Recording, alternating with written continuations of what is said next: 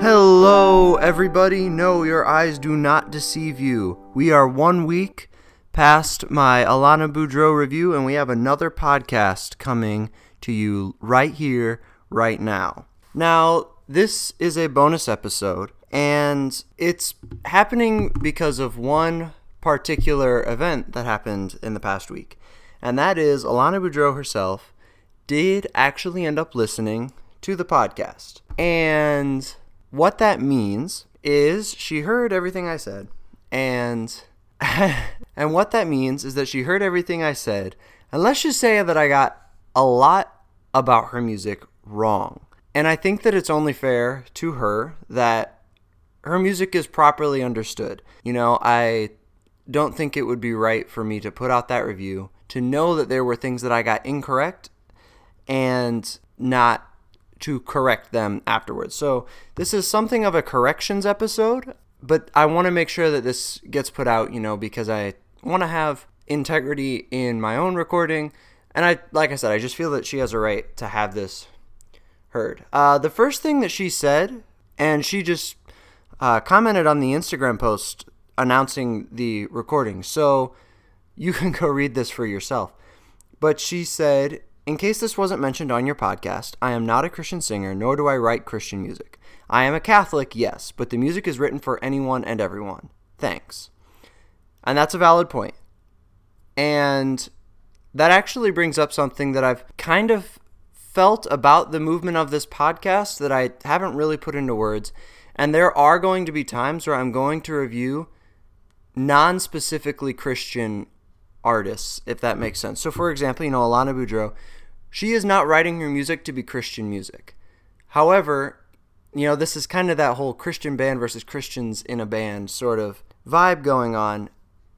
I do believe that this is very good music and Christ centered in the sense that when you're, you know, a Christian, everything you do should be somewhat for the love of Christ. You know, even if it's not intentionally written as like evangelization or anything like that as Christian music, it's still written, you're still writing it as a Christian, and it's still music good for Christians to listen to. And so, will it always be explicitly Christian music that I'm going to review?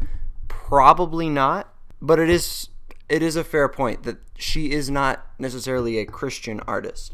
And I'm going to try to avoid reviewing a ton of stuff that isn't explicitly Christian. Like Dawson Hollow wasn't Christian either.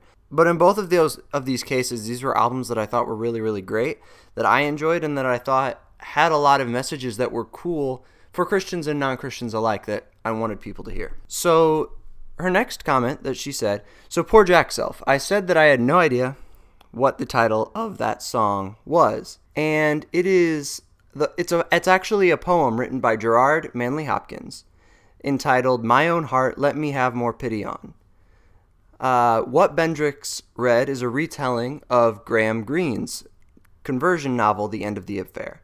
And finally, Goodbye Stranger was inspired by The Grapes of Wrath by John Steinbeck and explores the maternal heart of women and their ability to be gentle listeners to anyone along the way. Warm Breast Bright Wings is another Hopkins poem. So I read that pretty much word for word uh, from her Instagram comment. Uh, oh, and then she had one final comment saying, "And dear alcohol is written from the perspective of someone grappling with the effects of other al- of others' alcoholism," uh, which I, I touched on. You know, I wasn't 100% sure whether it was somebody affected by it or somebody struggling with the alcoholism specifically, but you know, and I did say that I suspected it was somebody who was affected by it. Now, this was a really interesting experience because Obviously, this should not be any revelation to anybody. I do not know everything about any of these albums, and these are obviously my my own opinions. I do try my best to properly interpret everybody's music. Uh, one thing that was difficult, that's not anybody's fault, is that the lyrics to this particular album are not posted anywhere, and so it was difficult for me when I misunderstood what she was singing herself. It was difficult to get the proper interpretation simply because, you know, I couldn't be 100% sure about the words that she herself was singing. And that's part of just the style of Alana Boudreau's singing is that it's not focused necessarily on vocal clarity. And that is not a criticism, that's just her style of singing, and that made it difficult.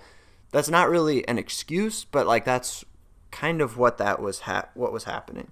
I also forgot she later posted on her own Instagram page in reference to the line, I make him feel strong, he makes me feel seen. What do we owe to the ether? What are we but creatures? The word is actually ether, E T H E R, and it's specifically meant to express the woman's doubtful nihil- nihilism in her own words. And so, once again, that's something that I, I just misunderstood. Now, just in general, I really appreciate Alana Boudreau reaching out reaching out to me for this review. I want to get it right, you know, when I review something, but if I get it wrong, I think it's good for everybody if that is clarified. And so overall, I am really glad that we were able to do this, and hopefully, this leads to me giving better reviews in the future. And for that, thank you, Alana Boudreau. I still really enjoy your music. And to everybody else, we've got another review coming out next week. I will talk to you then. God bless. See you later.